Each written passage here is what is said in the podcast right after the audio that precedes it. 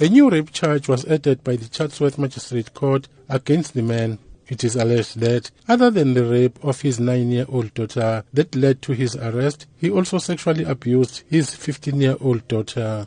It is alleged the sexual abuse of the 9-year-old started when she was only 7. The last incident of rape allegedly took place on the 1st of March this year. The arrest was made after the young girl had reported her ordeal to her school teacher. The young girl spilled the beans after she had been asked by her school teachers why she had bunked classes. She claims she was sometimes asked to look after her 2-year-old sibling. In her statement, she says when the toddler was asleep, her father would approach her and sexually assault her.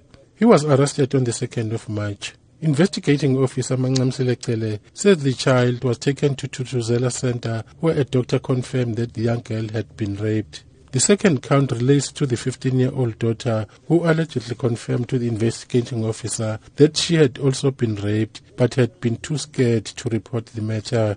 The court was told that a confirmation statement from the second victim would be submitted at a later stage. The accused denied having any previous convictions. However, the investigating officer told the court that the accused had previously been convicted of assault between 1982 and 1989, and he was sentenced to 4 months imprisonment, suspended for 3 years. He was also found guilty of being in possession of daga and discharged on a warning. The court has been advised that the investigation is still incomplete at this stage, but the investigating officer has opposed bail, stating that the man could be in danger due to the outrage sparked among members of the community by serious charges against him. The two girls have since been transferred to a place of safety. The matter has been postponed to Thursday. I'm Cyril Mnguni in Durban.